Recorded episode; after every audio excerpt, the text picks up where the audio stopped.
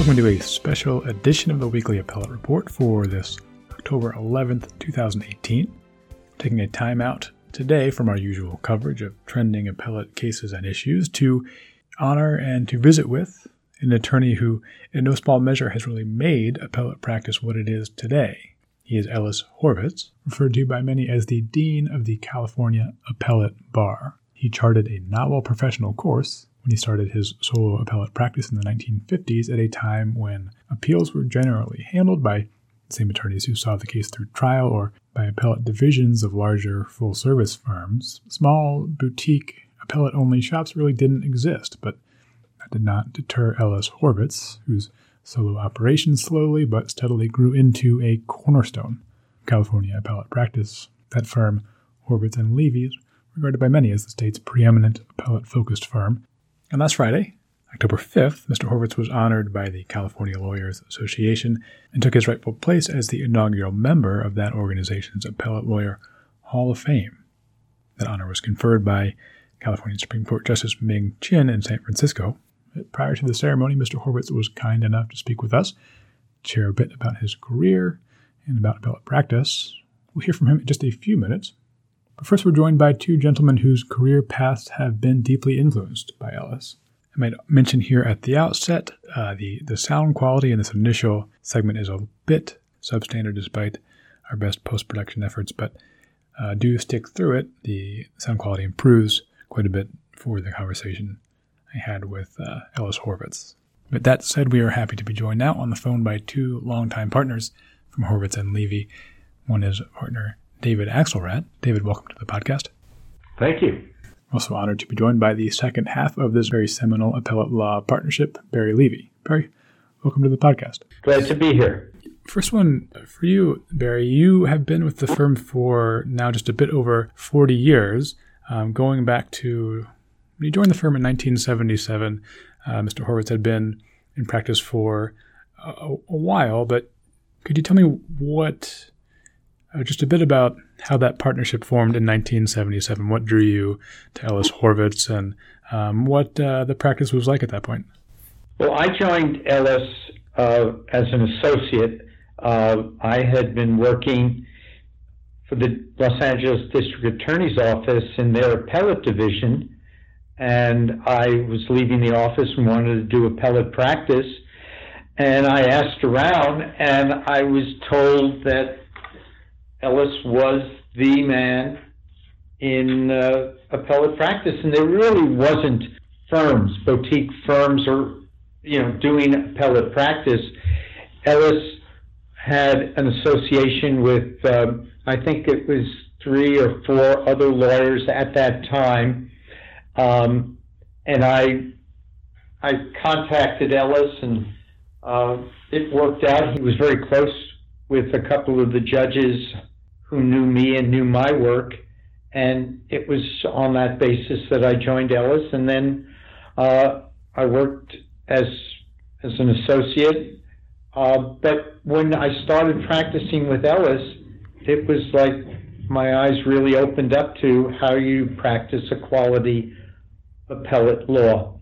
Um, everything was done on a team basis. There was a team approach to every case. Then, you know, a couple of years later, I became a partner with Ellis. Um, the firm became Horvitz and Levy. But to this day, we still practice the same way, a team approach to every case. And both members of the team, one, two, you know, three, four people, whatever it takes to make the case work, all participate in it. Everybody is a working partner in the firm. And it's been a great experience. And we've been very fortunate and we've we've grown and we think we keep getting better. Mr. Levy, could could I ask you at at that time when you joined up with the firm, as you say, there were not that many small boutique operations that uh, exclusively worked on appeals. Did it seem like a viable thing that a small firm could subsist only on taking cases after they'd been to trial? Did it seem like the sort of thing that could grow into what your firm has become? Well, I think we we believed we could continue practicing uh, as a appellate firm as we started to grow. We never thought about it as something that you would intentionally grow just to get bigger. Uh, the growth of the firm over the years, and I, I think David might have something to say about this as well, has been organic. We've grown as we've had the work and we needed to do the work for our clients, and therefore we grow when the right attorney uh, is available and joins us. We've never just done it where we want to be a bigger firm. David, if I could ask you, so you joined with the firm a few years after Barry in 1982. At that time, what attracted you to the, the young Horvitz and Levy? And also, as Barry was saying, what, what in your view contributed to the firm's a very consistent uh, growth over the last 40 years or so? Uh, what's, in your view, allowed it to, to really flourish? Well, I had been doing uh, appellate practice in a, in a larger firm for a year prior to joining the firm. But during the course of, uh, of interviewing, I had met Ellis and uh, I was very interested in their firm. There just weren't any openings at the time. But when an opening came along, I immediately applied and was fortunately uh, given an offer to join the firm. And I was very attracted to the, you know, the specialized practice and to the small group of very collegial attorneys uh, that uh, that were working in the firm. But one of the first experiences that I had when I joined the firm was I was assigned to work on a case with Ellis directly.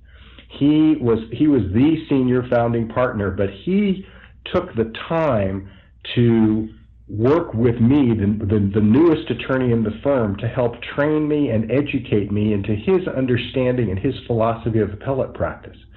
So what I learned there was not only the value of the team approach that Barry mentioned, but also the intensive editing and revising and refining of the work product so as to produce the, the most effective uh, written communication possible.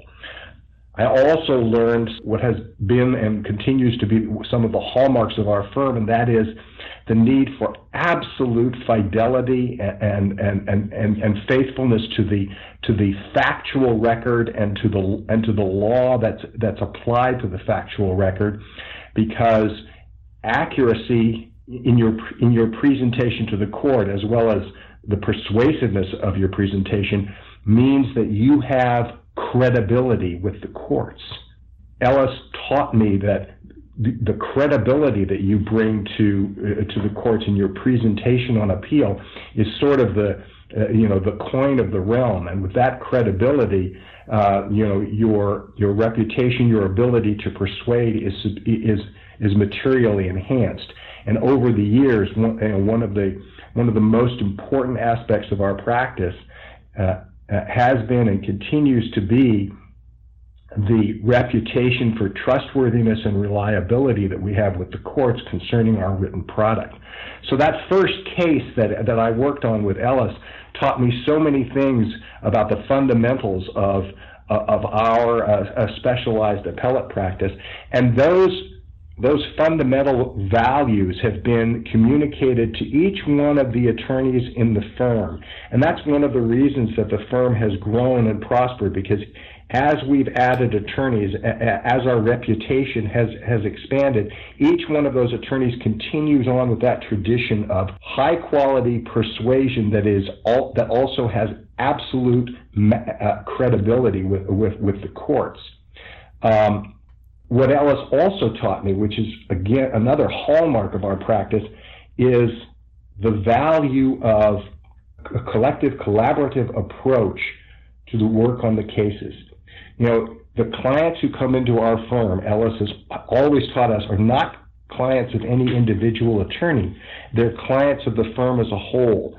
And, the, and when a client comes in, that client gets the, gets the benefit of the collective expertise and experience of the entire firm, which may sound like it's, it's going to be much more expensive because you have you may have all these different attorneys providing input to the case, but what actually happens is that it's much less expensive and much more economical because by tapping into the collective expertise of the firm, you avoid reinventing the wheel and you and you you actually achieve a much greater efficiency in your approach to, to casework. So, so the, the, collective, the value of a collective collaborative approach, which Ellis taught to us, has also remained a major hallmark of our firm. Um, Barry, if, I could ask you, um, I imagine those qualities and those approaches that uh, Ellis brought to the firm, the collaborative focus and, and, the scrupulous fidelity to the record and honesty with the court are qualities that you would say also have helped the firm grow. Are there any other um, qualities that, uh, that Mr. Horvitz also brings as a, an appellate practitioner or the leader of the firm that you think, in particular, um, helped provide the foundation for for the firm that's grown to be what it is? Yes, I do. Um, a couple of things come to mind. One of the things I think I learned from Ellis, and I think every one of the attorneys that have joined us and have grown with us is that to do this kind of work as David was describing it, one of the keys to doing it is preparation. Uh, I I learned from Ellis, and I could I learned it by not him just telling this to us, but just watching him do it.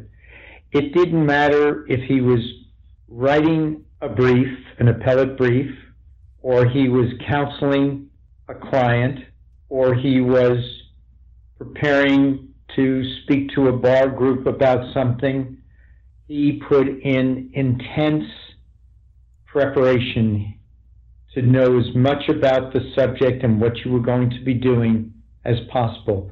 That included the preparation for oral argument. His intensity in that was almost legendary. I mean, I, I can remember going to court with Ellis one of the first times, and I was carrying the briefcase, you know, as the young associate.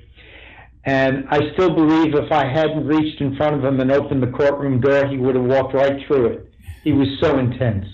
And that intensity was reflected in the work that he did. And I think we all tried to follow that.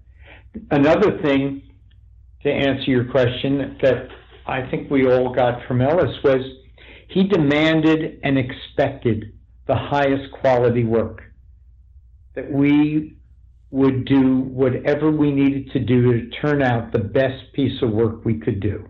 And that kind of demand and expectation has carried forward, and I hope it will always will with this firm. And finally, I'd close with uh, another important lesson I, I learned, and I think the firm learned from Ellis, was to practice law with civility. You had to respect the courts, respect your clients, and respect your opposition. And Ellis always did that, and I think we, we tried very hard to practice in that same way. Just one one last one, and uh, David, I'll ask you to jump in first here. But um, Barry, I hope you'll also add some thoughts. Uh, it it doesn't seem like an, an accident that over the past few decades, the the growth of the firm has really sort of coincided with the growth of um, appellate practice in, in, California more generally, and the notion um, of having an just a, an appellate focused line of work of being an appellate attorney solely. Um, could you speak a bit about you know, what kind of impact that uh, Mr. Horvitz has had just on the, the practice of appellate law in, in California um, in, in, a more general sense? Well, I, I, that, that's a very good question. I think you know Ellis was really one of the, the pioneers in spe- in appellate specialization. Uh, as Barry mentioned, there were not appellate boutiques uh, back when Ellis started practicing appellate law. Um, and uh, I, I, think that um, uh, the quality uh, of the work that Ellis did and uh, led people over time to appreciate the very different perspective that appellate counsel can bring to a case, either consulting in the trial court before there's an appeal in order to help set up the record, or after there's been a judgment and the case needs to go up on appeal. So Ellis really led the way in educating uh, not only the legal community but also um, uh, the, the, you know the the clients, the consumers of legal services concerning the value of high quality uh, appellate advocacy as a separate and distinct form of legal practice. And, and the consequence is that there are, uh, you know, uh, many more uh, not only individual appellate practitioners, but there are a number of small boutiques and there are appellate practice groups in most any large firm because over the years, uh, through the leadership of people like Ellis in, est- in establishing the, uh, this, this, specialized practice, um, you know, appellate advocacy has emerged as its own um, uh, specialized uh, form of legal practice. I, I, think David has said it so perfectly. I, I, you know, Ellis led the way, but you know, a lot of people have recognized that this provides a very useful service, and clients know it. And frankly, when one party engages appellate counsel, that creates uh, some thoughts, and, and the other party maybe they need to engage appellate counsel. So the more people doing this specialized practice and the better they practice at it, the more need there is, the more requests there are for it. I appreciate you gentlemen both being on, on the podcast. Uh, Mr. David Axelrad, thanks very much for being on the show. Thank you very much. I appreciate it. And, and, and Barry Levy, thank you as well. Well, thank you. We appreciate it.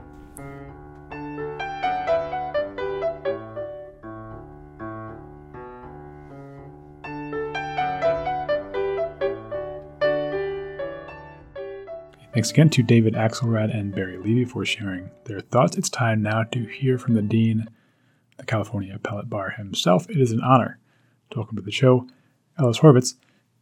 Mr. Horvitz, welcome to the podcast. Thank you. Thank you for inviting me.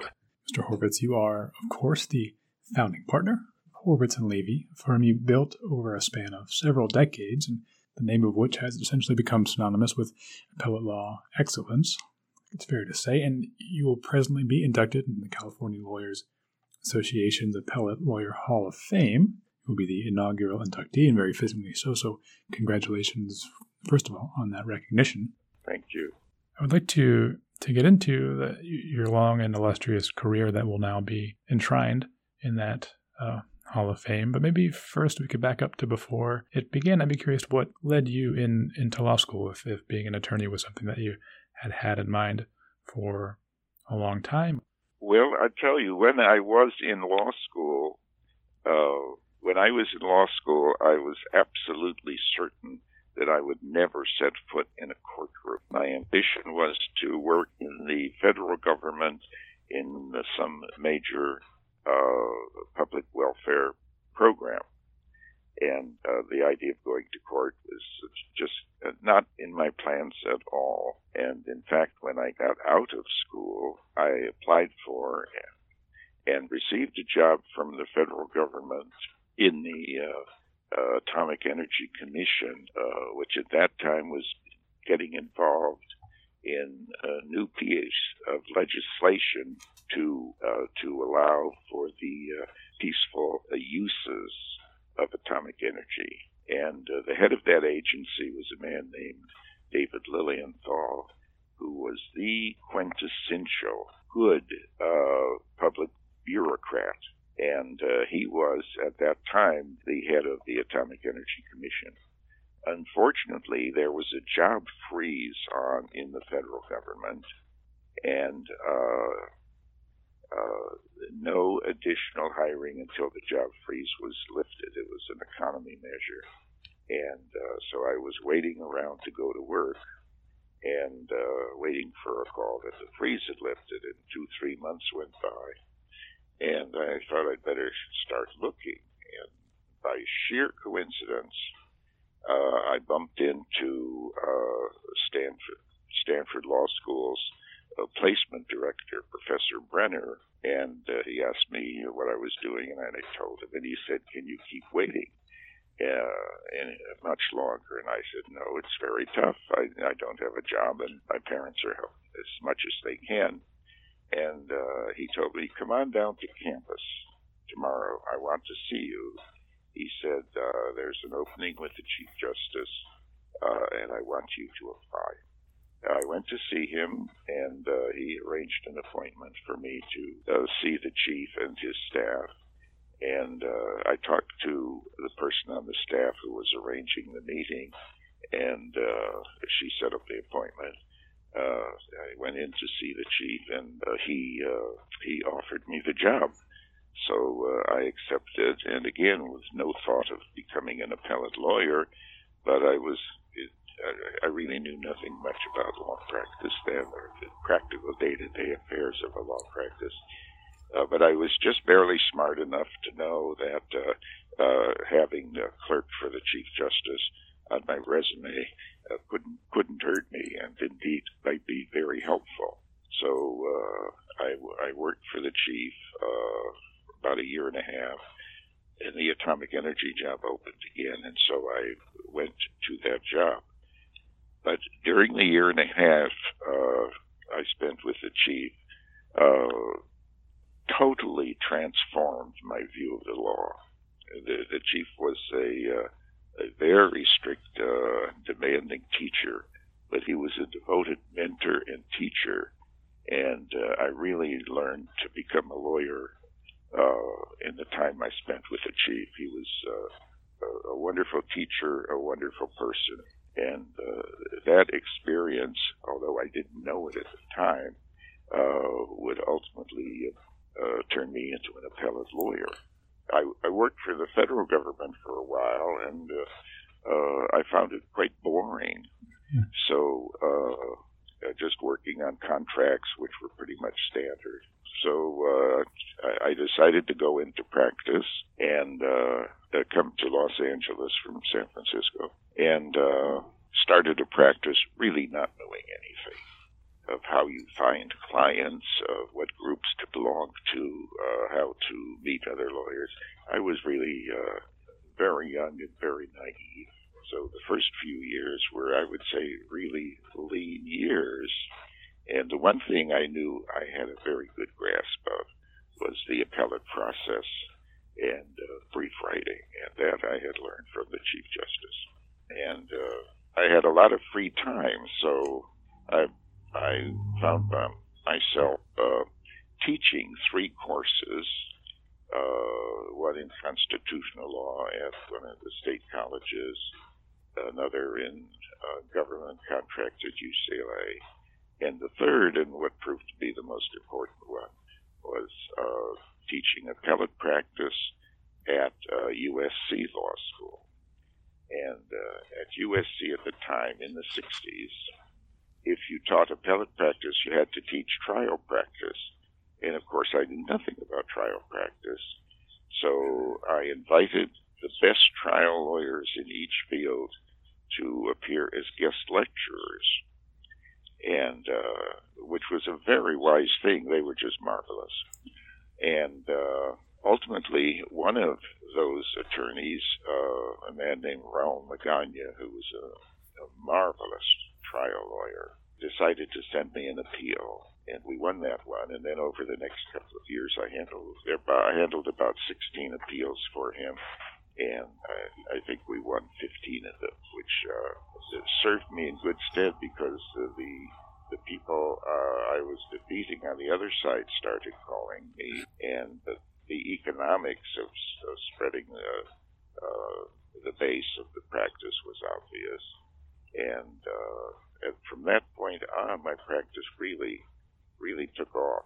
And uh, as it took off, uh, you know, I could have, I, I suppose, stayed a single practitioner and just refused new cases. But I tell you, I'd had several lean years, and I was uh, I so appreciated uh, all the calls I was getting that I took them on and uh, uh, hired lawyers to help me. And uh, the practice really boomed from then on to this day. It, it, certainly did, and and does. I just wanted to pull out maybe a, a thread or two from your early career. Um, was there anything in particular from your first few years after school, or perhaps with Chief Justice Phil Gordon, that changed you from being someone who, as you say, in law school felt felt somewhat disinclined to have a practice that would put you frequently in court into someone whose entire very illustrious career ended up being built on your masterful facility as an advocate in the courtroom. Certainly, my experience with Chief Justice Gibson was uh, is what uh, ended me up as an appellate attorney. He was a, a marvelous teacher, for one, very demanding, and uh, I learned that that's that's the way you do things. Everything we did, he wanted our best effort, and uh, that's what we gave him.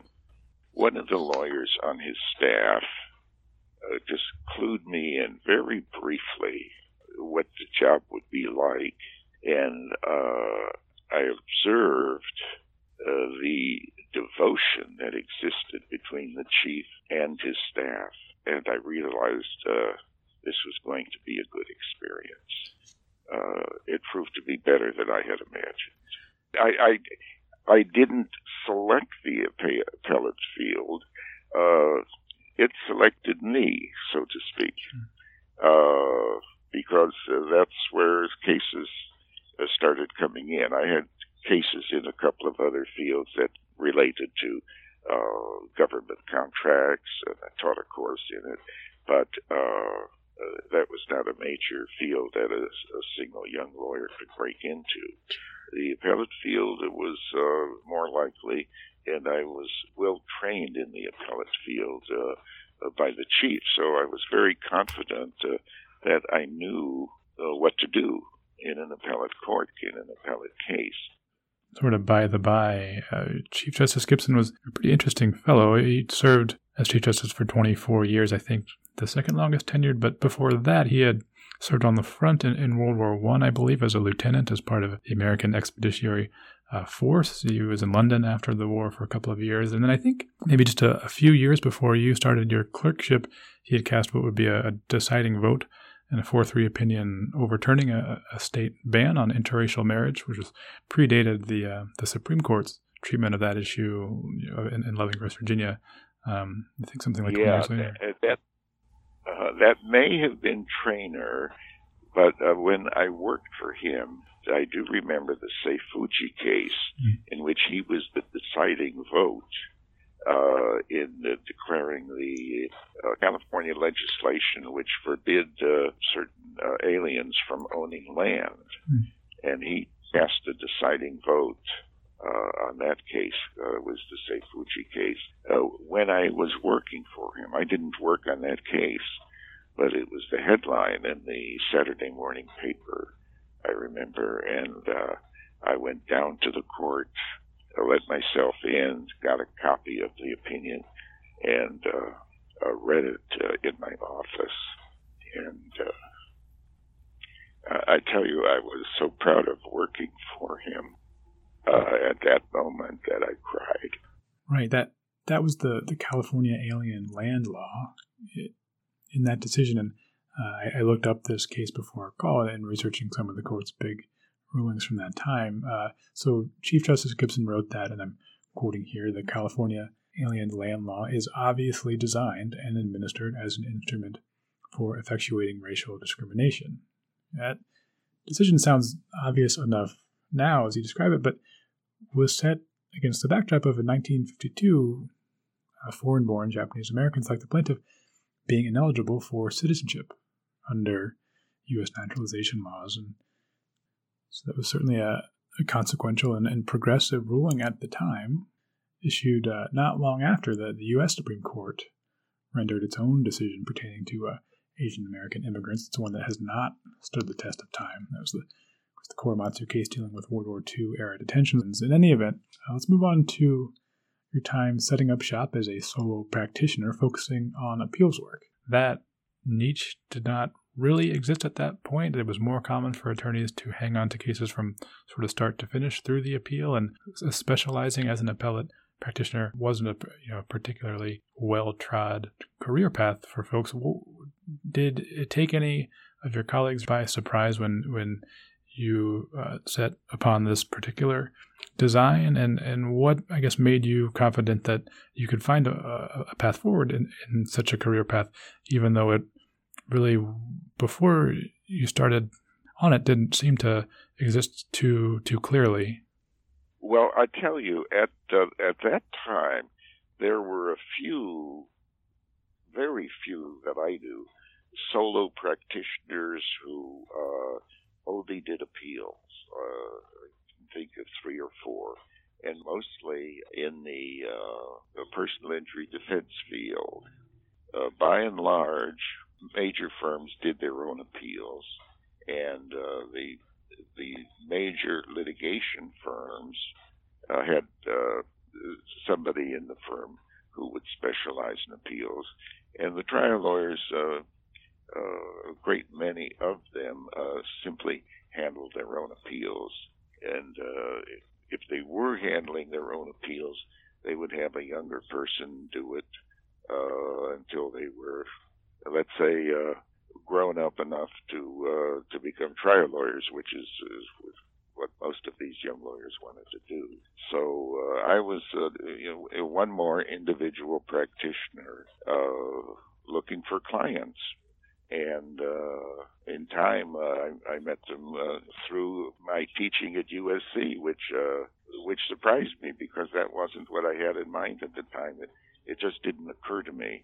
Uh, some people are just naturally good at uh, attracting clients. Uh, I had a couple of friends like that. Their practices took off like rockets, but mine didn't. Mine started slowly, and uh, it wasn't that I planned. To, uh, I planned to do that, but uh, let's say the the trial lawyers and the uh, uh, and the clients uh, found me rather than I went out looking for them and found them. So uh, my my own ability at getting at getting out and attracting clients, I think, was quite limited. I remember at one bar meeting, uh, there was a, a, justice on the Court of Appeal, Parker Wood, uh, who uh, I saw at the bar meeting, and he came over to me. And I'd been in his court a couple of times. And he said, Mr. Horvitz, do you know anybody? And I said, No, I really don't. And he said, Well, come with me. Let me introduce you. And I still remember that. It was uh, it was uh, such a lovely gesture on his, part that he recognized that I was standing around not knowing what you do at a bar meeting. and he took me around and introduced me to a few people.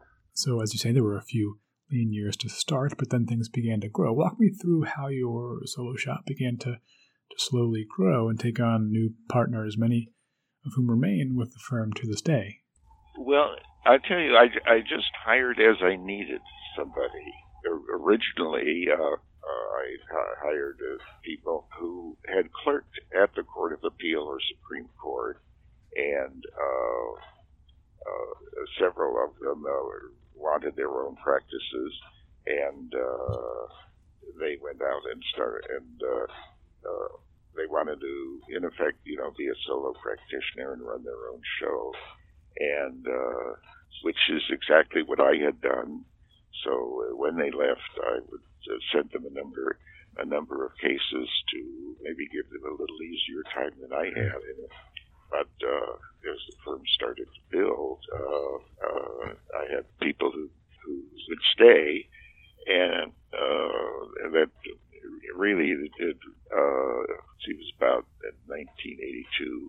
Oh, Barry, when Barry Levy joined me, I guess he joined in 19, I think 1978 and uh, we simply started building a firm, and the lawyers the lawyers came to stay. And uh, I, I told them when I interviewed them that you know we have no individual clients; they're all firm clients, and uh, we want people uh, who are able to uh, enjoy their partners' successes. And at that time, uh, a lot of the law firms had become very internally competitive. There was a lot of discussion about it. And uh, we decided to go the other way, where uh, everybody who came would come to stay and to you know help help build a firm. And uh, from that point on, uh, we had a lot of, uh, of stability, uh, people staying with the firm, and uh, that exists to, to this day. I mean, of the you know, I'm retired now, but uh, uh, to this day, out of uh, somewhere between 30 and 35 lawyers, uh, uh, half a dozen or more have been with the firm 30 years, another half dozen or so 20 years plus, and uh, uh, virtually, uh, except for the newer attorneys, it's a firm of partners and who have been with the firm a good time and uh, and enjoy that kind of atmosphere. Is is that collegial team approach the the principal element you credit in explaining how your firm has come to be what it is really a cornerstone of appellate law practice in the state? Um, are there other factors that you think explain the firm's stable and consistent emergence? Well, one thing uh, uh, that I think is important to, to keep in mind is the uh, the explosive growth of litigation in the court system in California following World War II. Uh, when I started, just uh, let's take the second district. Uh, when I started practicing, there were three panels of justices uh, in the second district, and each of those uh, panels had three judges. Uh, so all the members of each panel would sit on all the cases. By the time I, I retired, and even before that, those three panels had grown to eight panels, and instead of three judges per panel, there were four judges per panel. So, and uh, originally, when we only had nine justices writing opinions, they would turn out about 40 opinions a year, and that number grew to almost 100. So I found myself in a growth industry. And uh, other than that, we just stuck to what we were doing, and uh, we became more skillful. Well, as we were, uh, we we had a very very good win loss record over the years. I think that's still in place, and uh, uh, our name got around uh, because of the numbers and kinds of cases we were getting into, and uh, uh, the word would get around, including out of state, uh, so that uh, national out of state firms, when they had California litigation, uh, would would frequently uh, call us. I, I, must tell you, it, it just happened. You, there's a lot of these things you you can't plan, although there are things you can do uh, to make yourself available and uh, to have uh, hopefully a good thing said about you. So uh, it isn't anything we specifically planned. It just uh, occurred as as the quantity and quality uh, of clients uh, continued to grow. That win loss record, that um, consistent string of successes that um, you and your firm were able to compile, certainly attributable to to your own and your firm's um, talents, uh, but some of that must be from finding and and picking the right cases, good cases to bring on appeal. Would you say that's true? And if, if so, you know how how do you go about finding the right case to to bring um, on appeal? Uh, well, first of all, it's something that's quite easy to do. You immediately screen out uh, frivolous appeals uh, that you just don't do. Uh, beyond that, uh, one of the things which we became very good at was evaluating appeals and then leveling with the client and uh, telling the client uh, uh, this is what we foresee and uh, sometimes and explaining why. And sometimes our suggestion was don't take this appeal. And for a variety of reasons, uh, or sometimes, let's say, uh, you ch- if the party won below, we might uh, suggest to them when the other side appeals that the other side has a very strong position. And if you're in settlement discussions, uh, you should uh, keep that in mind. Mm-hmm. Uh, so uh, there was a whole process we developed of evaluating appeals and uh, then sharing those evaluation evaluations with the client. And uh, uh, sometimes it would look like it might not be a good appeal, but it would be a case that simply recurred and recurred and recurred uh, in various situations. and we would caution the client that if you lose on the first one, that might be uh, res judicata. In other cases, uh, one of the major, major pieces of legislation we handled was getting uh, the, the, Supreme Court to uh, uphold the 1975 uh, uh, passage of the MICRA case, which created special rules of liability and compensation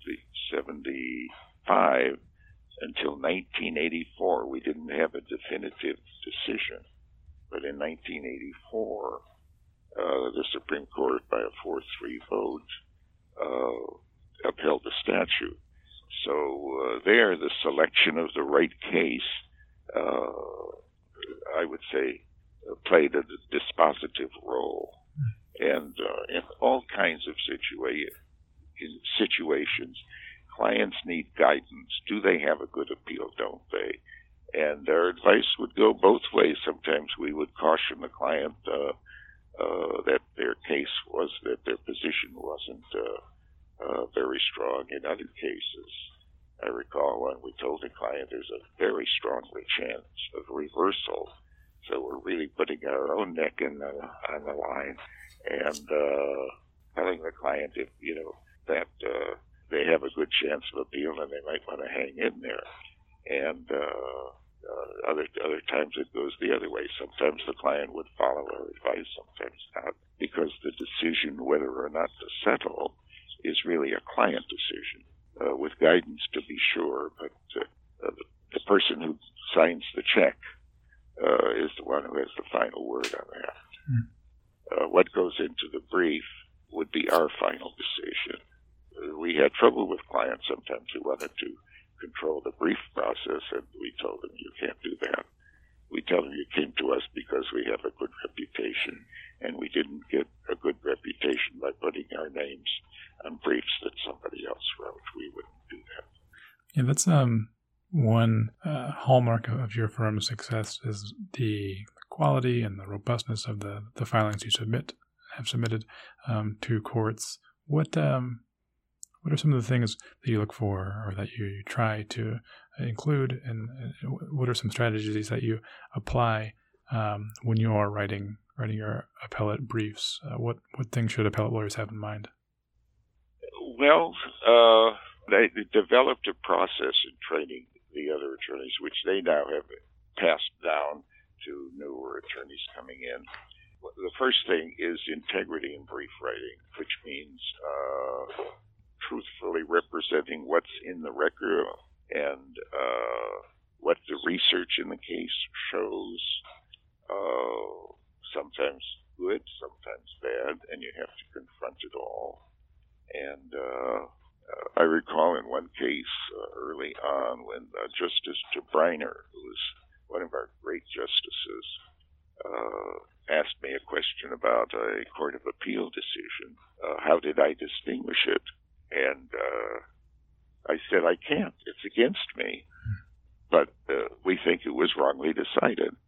And I think that was the beginning of a friendship with Justice Tobriner uh, because uh, I, I didn't try to uh, come up with an answer that dodged the uh, the question.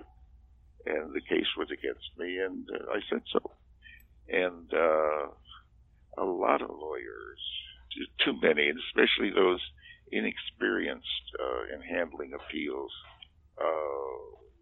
will either fudge the facts or give a, a, misleading interpretation of what the leading authorities are. Uh, so I would say the, the, the first and most important thing is integrity uh, with the courts, and uh, uh, it, it, it's also dumb not to do that because the record is frozen, and both the court and the attorneys know what's in the record. So uh, that would be the first thing. Uh, the second thing was uh, would be issue selection.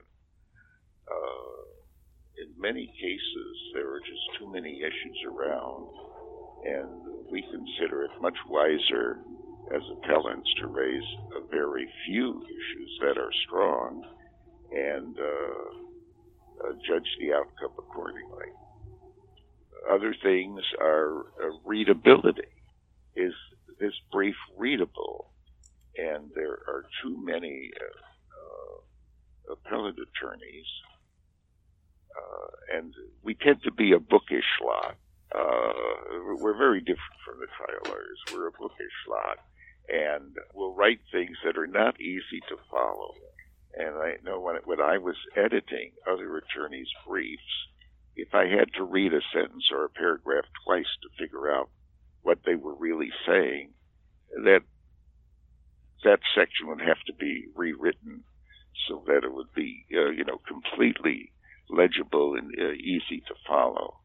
And uh, lawyers had uh, varying skills in uh, explaining things simply and uh, fluidly in their writing. And we would we would spend a lot of time on that. A lot of the things that I had used in teaching, I simply transferred over from the classroom uh, to the office and uh, in the office at a at a more sophisticated level. And so that process has continued down from one group of attorneys to the next, to the next. And so, and, uh, and no document goes out, uh, either opinion letters or briefs, uh, without somebody other than the author reviewing it and, uh, commenting on it.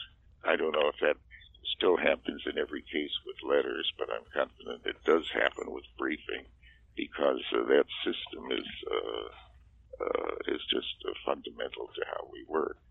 That there's always more than one person in the either in the writing, in the editing, in the supervising process, and issue selection, etc. Uh, two people have to con- concur, and ultimately come up sometimes with compromises on issues, whether they should be included, and if so, uh, how should they be explained, and uh, if so, should that be the first issue or the last issue? And uh, generally, I like to lead off with the strongest issue. Sometimes that's not appropriate.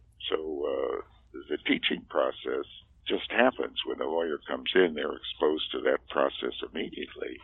And we've had some lawyers who uh, didn't want to stay because they wanted to write all their own stuff and file it and didn't like being edited, and we, we couldn't allow that. As to the, the other main aspect of appellate advocacy, presenting arguments before the court and at, at oral argument, um, you, you, have long been known for um, having a, a calm demeanor, a gentlemanly approach, uh, almost a professorial uh, style before courts. Um, I assume a lot of that is is natural, but in what ways do you think that that sort of approach, maybe as compared to a more ardent or um, fighting style, uh, is is advantageous for uh, appellate advocates at uh, at an oral argument?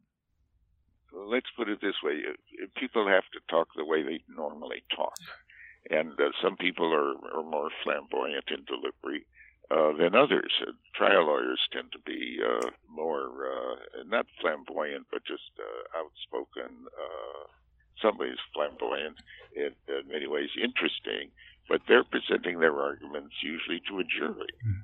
And when you're going before uh, three judges who, uh, thank God in California, uh, have been selected from among our best lawyers, uh, you have to approach the case at uh, their level. And they will let you know. A silent court is a tough one to argue before, but they'll let you know with their questions what you should be talking about. Yeah. And uh, uh for about six years at USC, uh, I team taught an appellate seminar uh, with Bob Thompson, who was a justice on the Court of Appeal, and a, a brilliant, uh, a brilliant judge. And uh, he would tell us how frustrated he and his colleagues would be when lawyers would not figure out what the court was interested in because they didn't listen to the questions the court was asking. Uh, so that's that's one point. You know, when the court asks you a question, you may be right in the middle of your most important point, and the question may seem to you to be irrelevant, but you stop what you're talking about and you answer the court's question. Uh, as between writing the briefs and answering the questions, uh, writing the brief is far and away the most important part. Usually, by the time you come up for argument, uh, the court has a tentative decision already written. And uh, the question is, uh, well, first of all, if you feel the court's questions indicate uh, uh, you are probably going to win, then probably the best thing to do is just shut up and sit down. Uh, sometimes more, sometimes more than that is necessary, but uh, it's a good thing to keep in mind if the court's against you, that's when you're really challenged to give your best argument. What can you say in an oral argument that might turn the court in your favor? And uh, a number of justices over the years have talked to about this, and uh, they usually say, oh, about 10 for 15 percent of the time, uh, uh, we will change our mind. Uh, uh, about how the case should be decided, and it will be rewritten uh, based based upon what we heard in oral argument. Uh, I think that figure is pretty high. You don't really know. You, as the attorney, don't really know what decided, you know, what was determinative for the court. But in my own experience, I can count on one hand the number of cases where I'm absolutely convinced that the my argument made a difference in how the case was decided. In cases like that, what um, what do you think it was that uh, that allowed you to to turn some of the, the judges around or, or, change the court's mind um, that had been swaying the the other direction? Well, two cases come to mind. One uh, was a case. Uh, it was really a battle, I think, between two insurance companies and uh, Justice Tobriner was one of the uh, liberal members of the court. But in this case, he joined uh, three conservative members of the court. And I'm sure it arose from something uh, I was able to point out in oral argument that uh, the court had missed because it didn't relate directly to the issues, but it had a big impact on the uh, on the ultimate decision, and uh, it, it had to do with a particular clause in one of the two contracts in dispute. And uh, when I made this point in oral argument, Justice uh, said, uh, "Where does that appear? Where does that appear, Mr. Horvitz?" And so I cited the exact provision of the contract that was involved, and uh, he took notes and was very attentive to that point. And the fact that he would normally have been on the other side in that case, I think, uh, was changed because uh, I was able to point out that provision. Uh, in another case, I was uh, in the case with uh, amicus curiae, as, as amicus curiae, and uh, the lead attorney in the case, uh, you know, asked me if I would take some of the time because it was an issue that affected uh, a lot of our clients. And uh, in the Supreme Court, uh, see, it was Raoul Kennedy uh, who argued, and uh, Raoul was one of the few people who was was is an excellent lawyer, both at trial and on appeal. And uh, a young lawyer in his firm was then a law and a member of the Supreme Court was lecturing the class about uh, at Hastings about uh, uh how a, a certain case was changed in oral argument and uh, the young student who was working as a clerk in the firm recognized the case, and uh, the justice had said that uh, his side of the case went into oral argument with only three votes, uh, but uh, oral argument changed two additional votes, so uh, uh, we won that case uh, five votes to two. And so there we, we had a justice say exactly what happened in the case uh, not being aware that somebody, uh, that one of the students in his class was familiar with a precise case. Uh, otherwise, you don't you don't really know what changes a court's view unless they have occasion to tell you after it's over. But my own view was that it, it doesn't happen that often. Uh, I, I must tell you, I uh, I loved oral argument.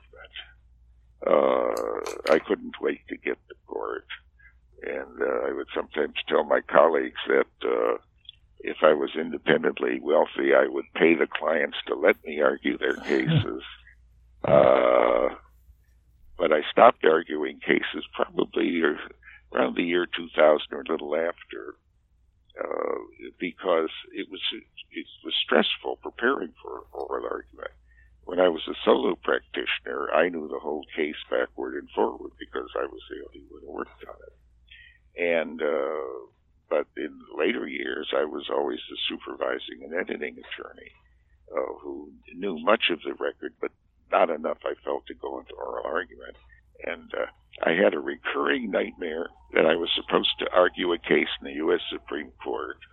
I was in my hotel room in Washington the night before argument, and I didn't know the facts of my case. I hadn't read the briefs and I was waiting in my room for somebody to tell me what the case was about. And uh, I would wake up and I realized that uh, there was a stress element going on in preparing for oral argument uh, late late in the day that I, I just uh, I couldn't confront anymore. So uh, in the in the last few years, uh, I, I simply refused to argue more cases. I love to do it, but only when I had time to prepare. I'd be curious to ask you to, to speak a bit about really the, the history of the California Supreme Court that you, having argued before it for a, such a broad span of time, have, have witnessed some ideological shifts from right to left and, and back again and, and again. Um, in your view, in what ways, I guess, has the has the High Court of the state changed as you've argued before, and perhaps also in any in what ways has uh, appellate advocacy more generally um, changed as you've been um, you know, as as your career has gone on? I would say there's been surprisingly little change in the process, and uh, in evaluating the Supreme Court in my early days and in my later days, I would say the change has occurred in me when I was a very young lawyer in a period and uh, uh, before judges who were a generation my senior. My senior, there was a, a greater element of awe than later on. Uh, we had Justice uh, Traynor, who most people will say was probably uh, the greatest uh, judge California has ever had. Uh, you had Chief Justice Gibson, who, as you pointed out, served 24 years uh, on the bench, and it, was his courtroom. He ran a strict courtroom. And then on through the years, there were still other great justices that came along.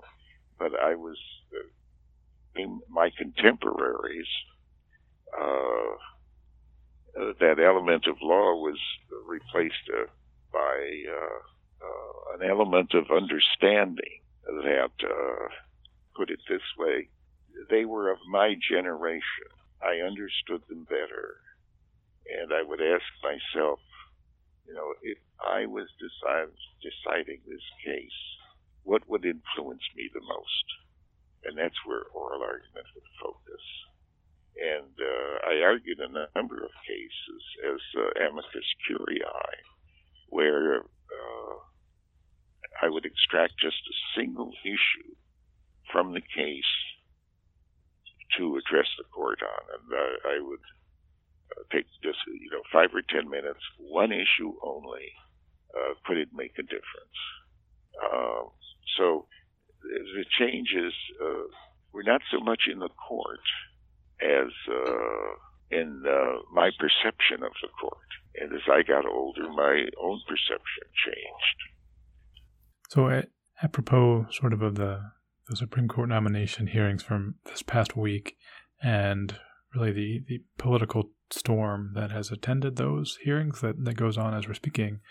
Um, it's, uh, you know, you will often hear it said that, that courts, or at least the U.S. Supreme Court, has, has become more political. Uh, it seems more politicized.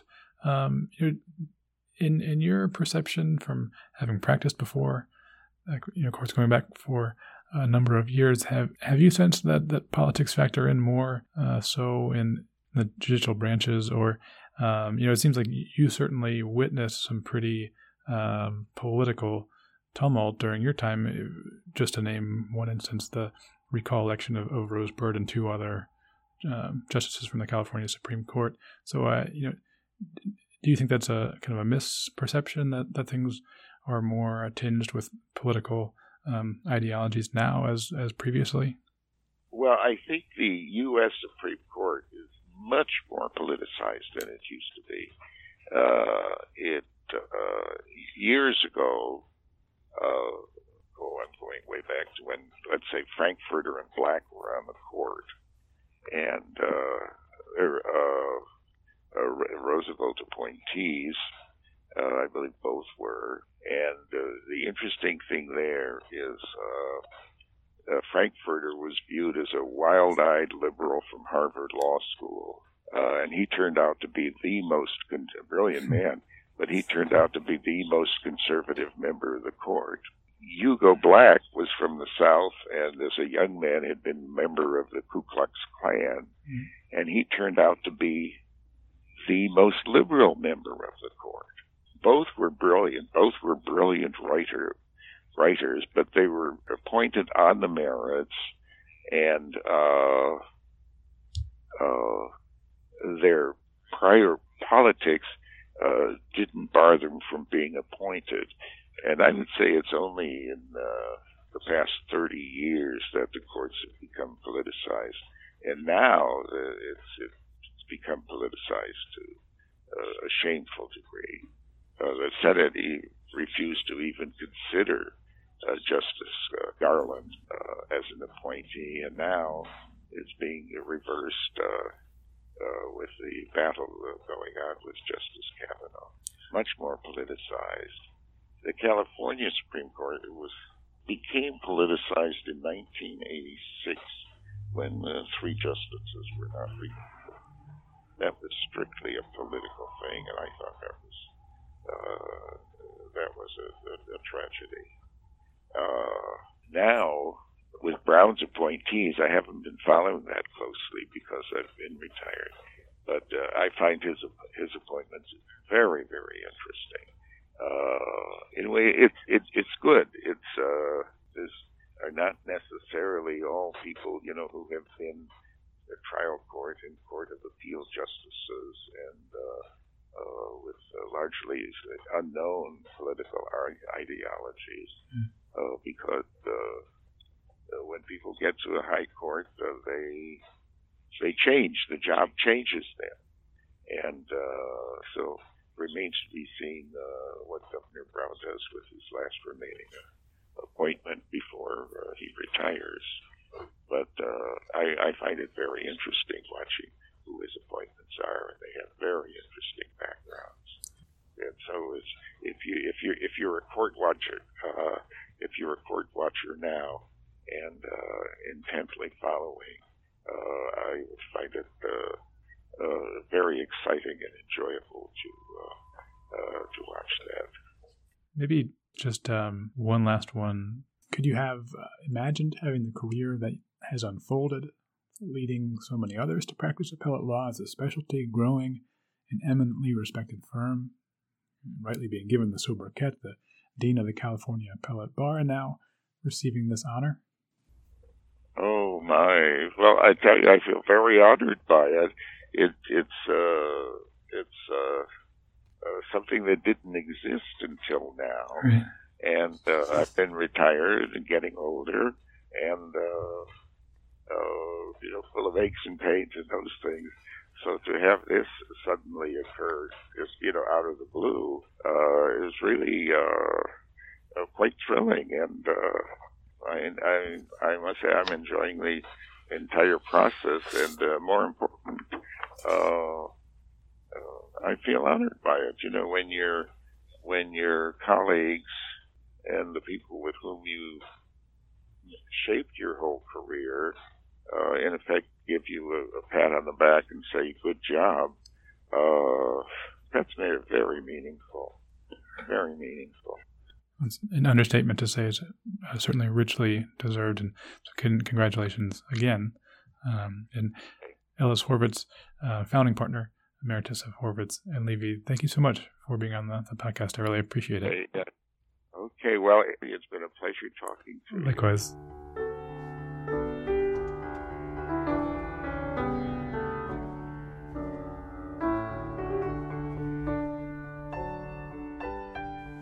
Thanks again Ellis Horvitz for sharing some of his reflections. It was an honor speaking with him, and allow me to tender one more time congratulations for his induction into the California Lawyers Association's Appellate Lawyer Hall of Fame.